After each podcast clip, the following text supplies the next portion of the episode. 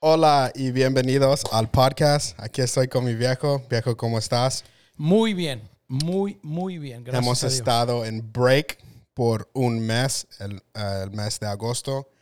Y, pero hoy regresamos otra vez con temporada número... ¿Es cuatro o tres? Ya se me olvidó. Ya me estoy poniendo viejo. Creo que es para cua- es cuatro. Cuatro. Ya Cuatro. totalmente tenemos un año de hacer el podcast. Ah, y queremos hacer algo, no sé, vamos a tratar esta temporada, hacer episodios más cortos, 30 minutos, llegarnos al punto. Si te gusta, déjanos saber. Si, si dices, no, usa toda la hora y media, la hora, déjanos saber. Yo predico Ah, media hora solamente. Mentiroso. Mentiroso. Ah, pero viejo, ¿cómo has estado? ¿Qué has hecho este mes? Ah, dinos algo nuevo que has ah, encontrado, un libro, algo que, que has pasado este mes. Ah, este mes pasado de agosto eh, hemos hecho varios viajes. Fuimos a, al valle Ya. y yo acabo de regresar. estuvimos en McAllen, estuvimos en Matamoros. Ahorita hablamos un poquito más de eso. Y este fin de semana pasado, eh, tu mamá y yo eh, estuvimos en Nueva York porque hace una semana Lili se movió, Lili, nuestra hija, se movió a estudiar la, la universidad allá, a sacar su maestría.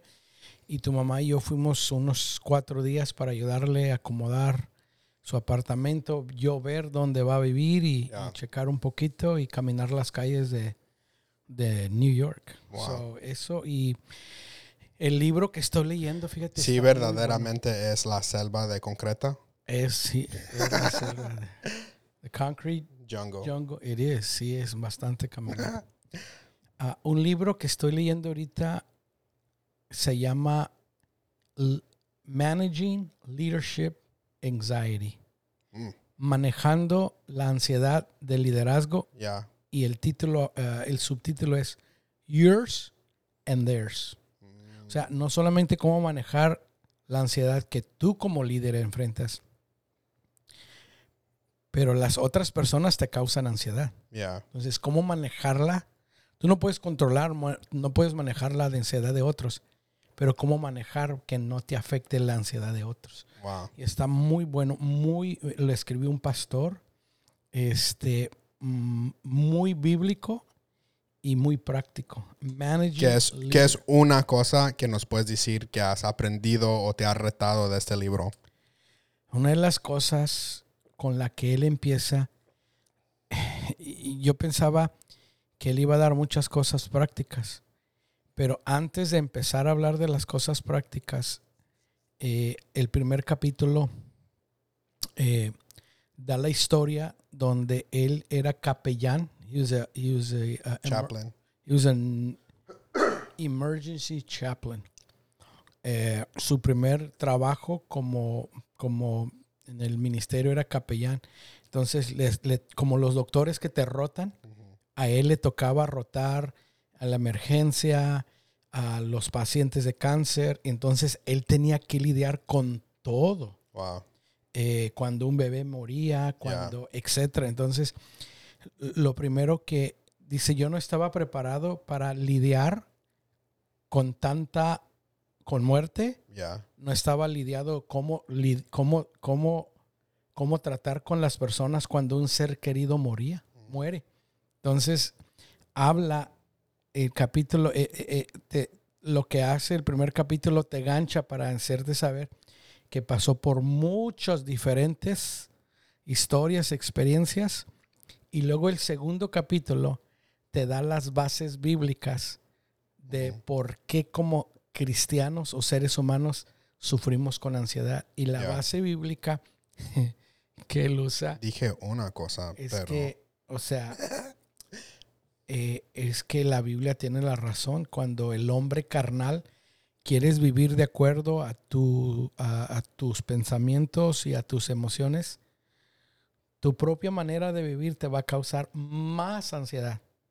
Y el versículo que él usa es cuando Cristo dijo, venir a mí todos los que estéis trabajados y cargados, y yo os haré descansar. O sea, que si vivimos la vida al estilo de Jesús, los principios de Jesús, aprendes a vivir, a manejar la ansiedad mejor. Entonces, me, me pareció magnífico que hablaba de su experiencia y luego te las bases bíblicas. So, como, lo, como te acabo, acabo de empezarlo y está muy, muy bueno, muy práctico el libro. Manejando la ansiedad en el liderazgo.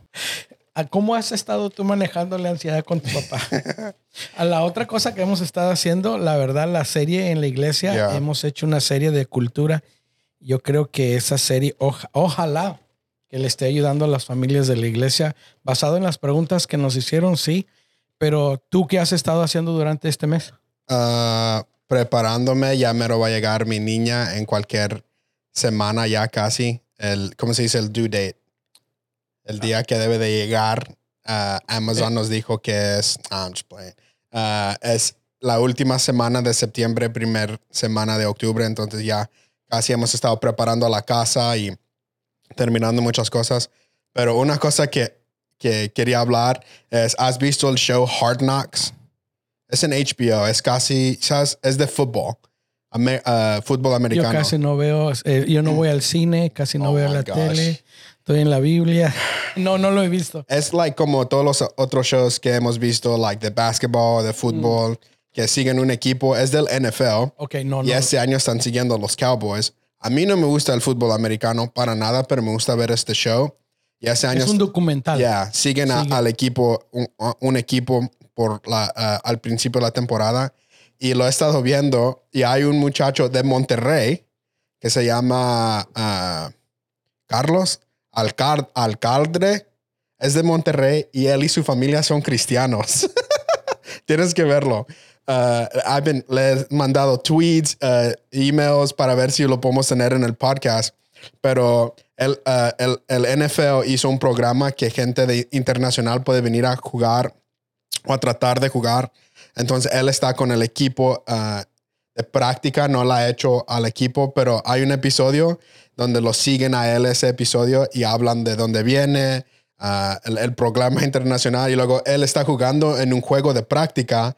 Ya están sus papás y su mamá está gritando like en español todas las cosas cristianas like vamos Cristo te va a sostener and like it's so good Lo- uh, like I love amo a su Que mamá dijo, Cristo, ¿quién Yes, vive? ¿Quién vive?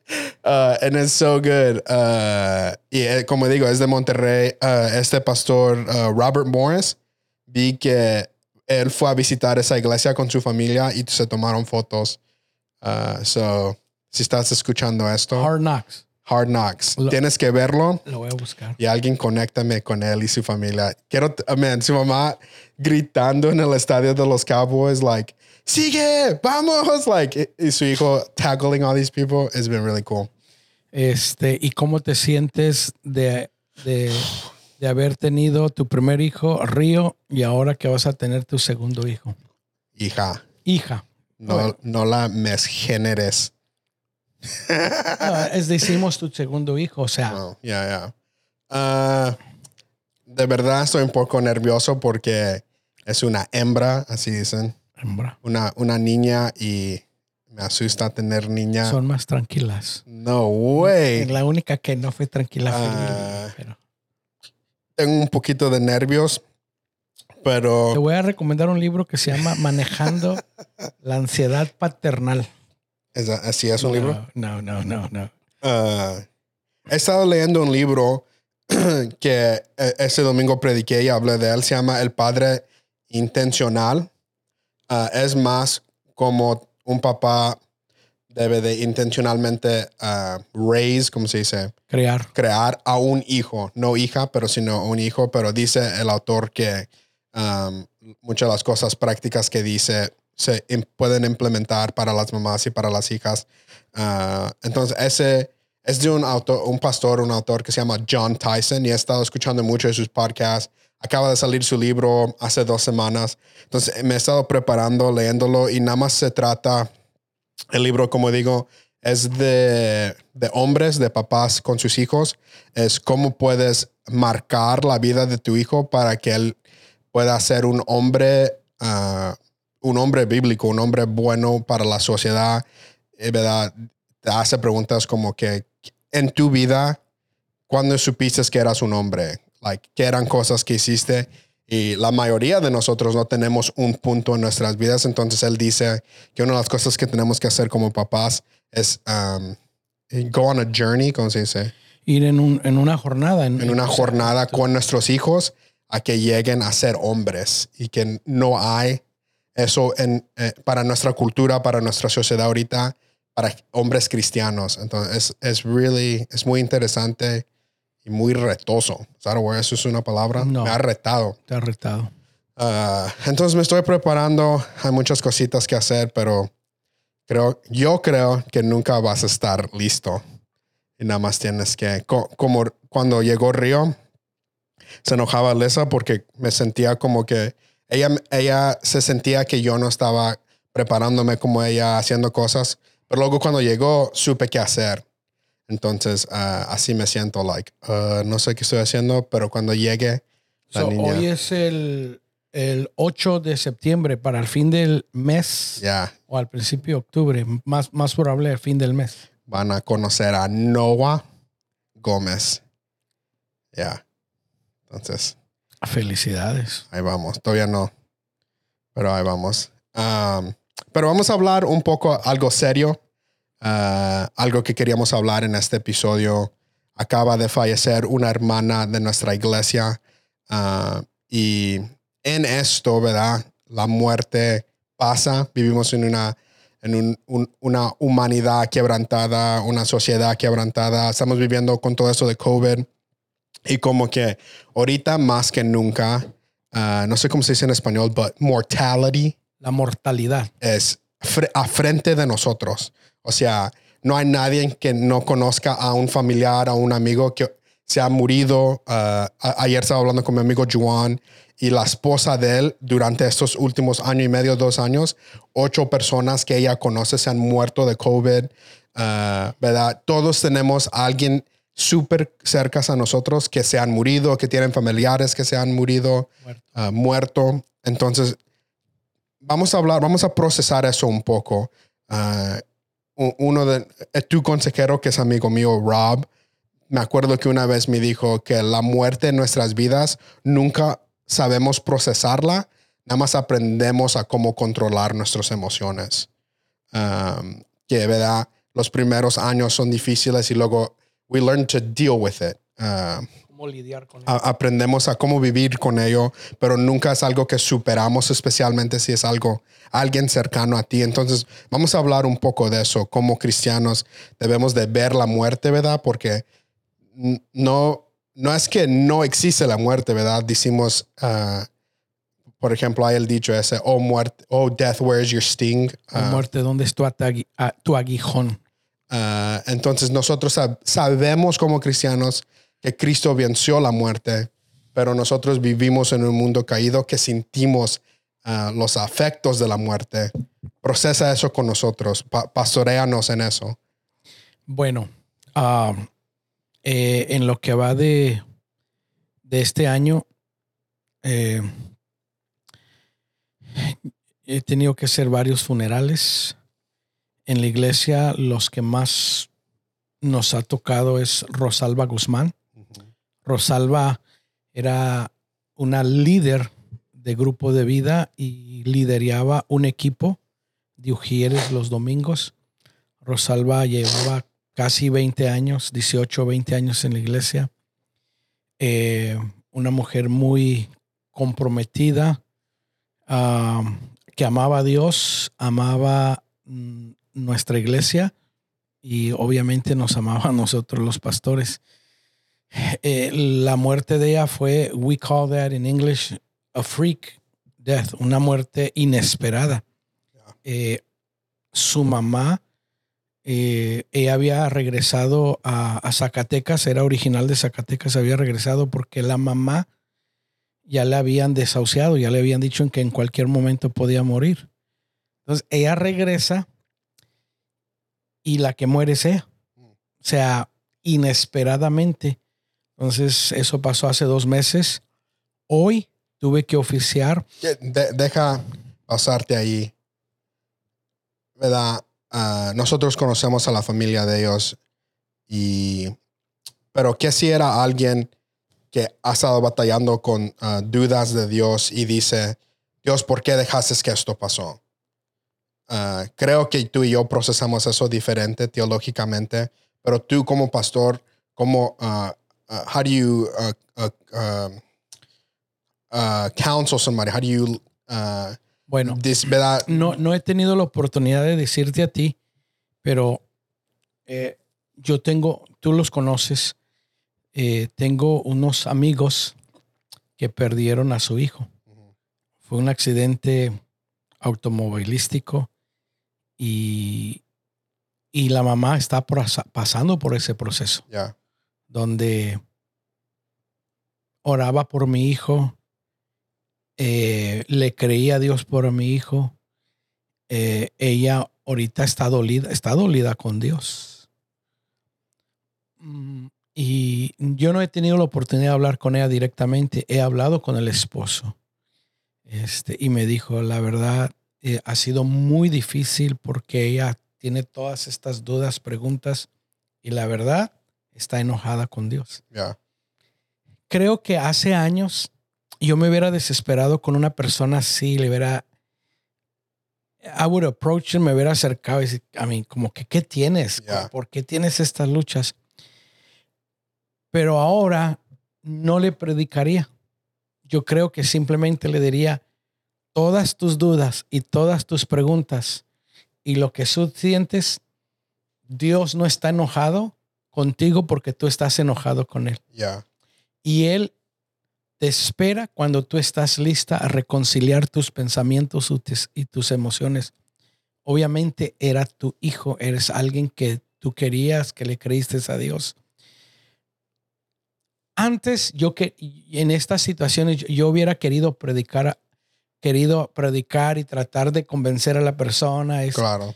Ahora creo que yo me sentaría simplemente a hacerle preguntas y a escuchar a la persona y simplemente ayudarle a decir, procesa el tiempo que tú necesites para procesar tus dudas, para procesar tu enojo, porque en la Biblia encontramos pasajes donde David, donde Elías estaban enojados, querían morir, tenían... Aún Jesús con... Ah,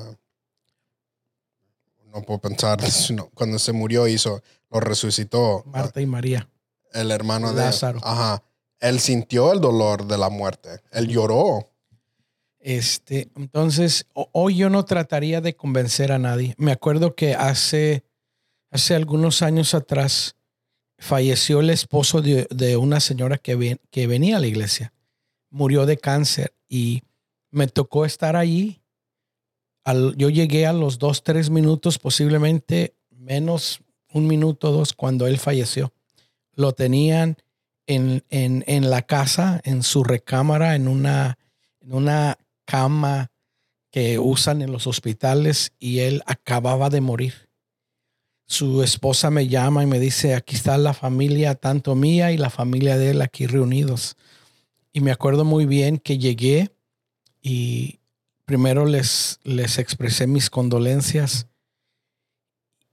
Y antes de orar, yo vi que estaban doliendo y una de las hermanas del, del que falleció me dice con un, con un rostro así de enojo, de desesperación, me dijo, ¿por qué Dios se llevó a mi hermano? ¿Por qué Dios permitió esto? Este, entonces obviamente no estaba enojada conmigo, pero lo que ella estaba sintiendo que había perdido a su hermano, estaba enojada con Dios. Entonces yo tranquilamente le dije, fíjate que en la Biblia hubo personas que se enojaron y Dios es lo suficientemente grande para lidiar y entender tu enojo con Él. Y cuando yo le dije que hubo personas en la Biblia que sintieron lo que ella estaba sintiendo, que Dios era lo suficientemente grande, obviamente le aclaré que Dios es un Dios bueno, que Dios es un Dios de misericordia. Pero mi respuesta no fue una respuesta que yo hubiera dado hace años. Hace años yo me hubiera sentido fundido. Eh, me está diciendo a mí, le está diciendo a Dios. Le dije, no, tranquila. Lo que tú estás sintiendo, hubo gente que lo sintió en la Biblia y Dios es suficientemente grande para lidiar con tu duda y tu enojo. Procésalo a tu tiempo. Y entonces cuando yo le di esa respuesta, cambió su semblante, se tranquilizó y luego ya pude orar y aceptó mi oración. Entonces, ahora yo no trataría de convencer a alguien. Creo que más que todo es escuchar y dejar que la persona, everyone is going to go through a different grieving process. Y no, and we can't. Un proceso de, de duelo, de, de, luto, de duelo. Y no puedes acelerar el proceso porque cada quien, dependiendo su fe, dependiendo su personalidad, dependiendo sus experiencias, es como va a procesar el luto. Y lo que yo sí sé que si las personas no pasan por ese proceso de luto, se amargan, se enferman y empiezan a tener problemas emocionales y problemas relacionales con personas porque embotellan su dolor. Lo, lo, lo, they encase lo, lo, lo embotellan, lo encierran, lo encierran. Entonces, lo que yo le digo a la gente es, procésalo, platícalo, sácalo. ¿Y qué hizo? Ah, dijiste que antes no hablarías así. ¿Qué cambió en ti que ves esto diferente? Lo que yo que, lo creo que, que cambió es que antes yo creía pensar que tenía las respuestas para todo. Ya. You know, antes yo pensaba, ah, ya sé que, yo sé qué decirles y esto es lo que les voy a decir. Y con el tiempo descubrí que yo no tengo las respuestas. Yo no sé qué decirle a la gente. Y antes yo, yo pensaba dos cosas. Pensaba que yo tenía, I, thought I knew it all. Sabía que lo sabía todo. Y me sentía culpable cuando no sabía qué decir. O sea, yo, yo, yo, yo pensaba, ay, tengo que tener la palabra correcta para las personas y soy el pastor y tengo que saber qué responder. Y con el tiempo me di cuenta que no lo sé todo y que no tengo que tener la palabra o la respuesta correcta para las personas, que Dios es el único que tiene las respuestas que ellos buscan. Yo no la tengo. Yo descubrí que yo no la tengo.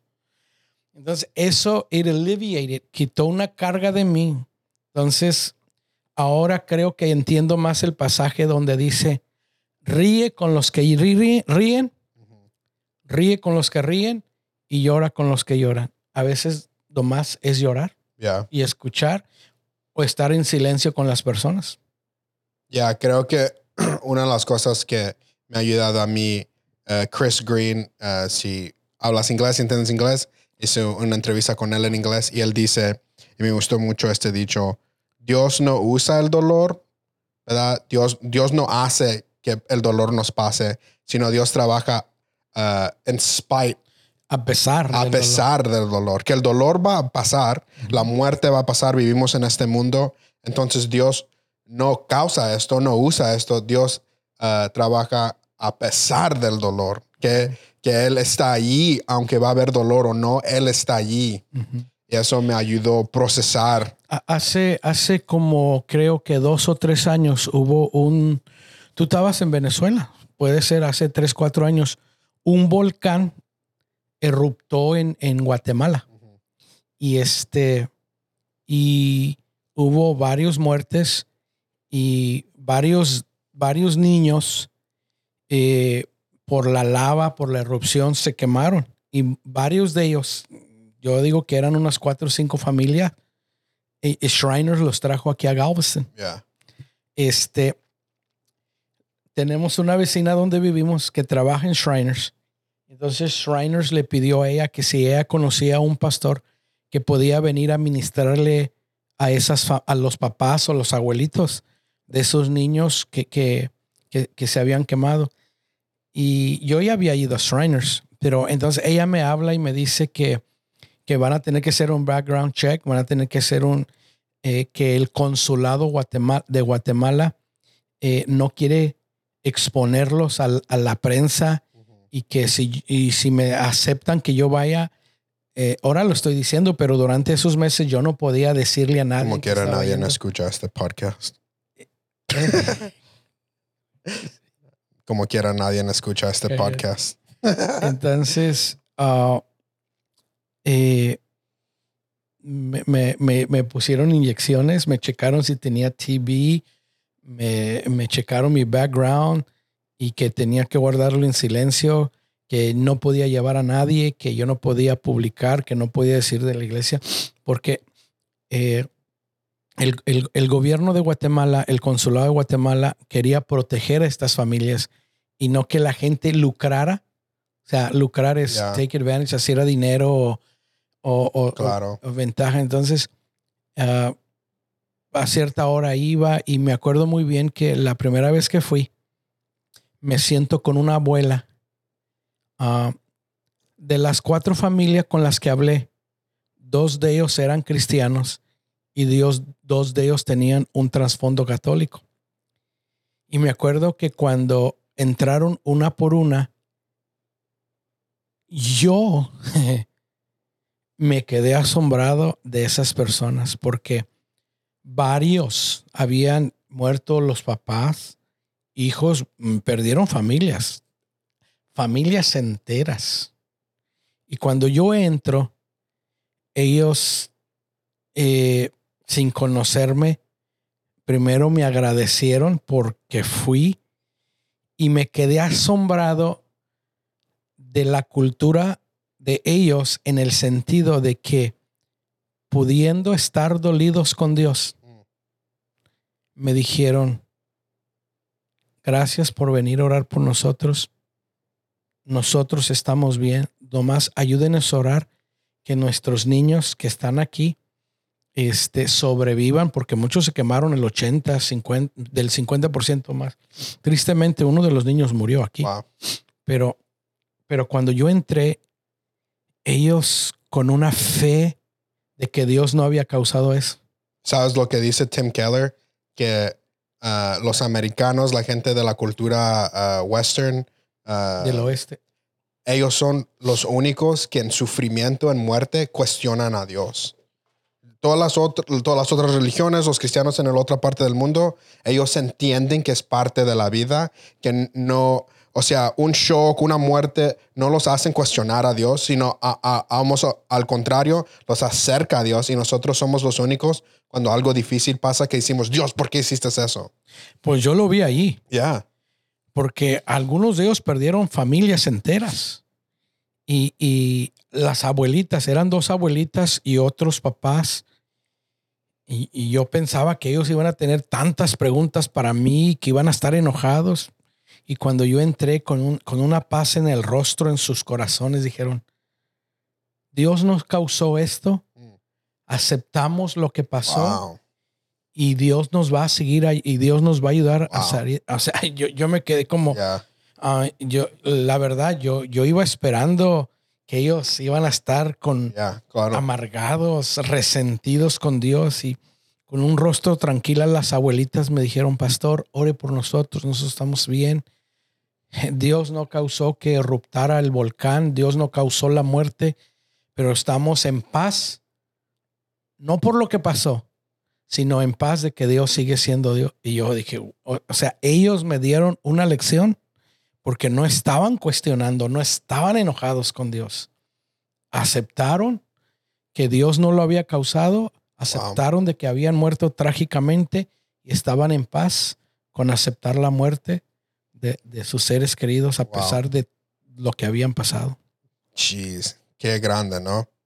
Ah, vamos a terminar ahí, terminando a hablar de este, este tema tan grave, pero creo que es algo que es bueno hablar, algo procesar. Eh, lo he dicho antes, pero me gusta Mr. Rogers dijo, si podemos hablar de algo, podemos aceptarlo, podemos procesarlo. Entonces, yo creo que esa es otra cosa que, que la, la única cosa que yo le digo a la gente ahora es llora, no embotelles, no te hagas fuerte, Mm. platícalo, no te aísles de la iglesia, no te aísles de, de las personas, sigue conectado, porque yo he visto que a las personas que siguen conectados les ayuda a procesarlo un poco más rápido. conectados con Dios y conectado con Ya. comunidad como es dicho. Entonces, es lo que único que yo Jeez, recomiendo. yeah. Yo oro que, que si algún día yo vuelvo a pasar por la muerte de un ser querido que obviamente me va a doler, eh, pero que no me desconecte con, de Dios y que no me desconecte de, de las amistades que tengo. Yeah, for sure. Uh, si estás escuchando esto por audio, Apple Podcast, Spotify, algo así, gracias por escuchar. Por favor, por favor, déjanos unas estrellas en Apple Podcast, déjanos unos reviews, unas críticas, déjanos saber si te gusta este formato más corto. Uh, pero si estás escuchando, ve a YouTube. Vamos a terminar este episodio dándote uh, un trailer, un teaser, un antojito de un video que vamos a hacer un vlog cuando fuimos a visitar la escuela bíblica de mi viejo. Vamos a cortar ese video muy rápido. Aquí estoy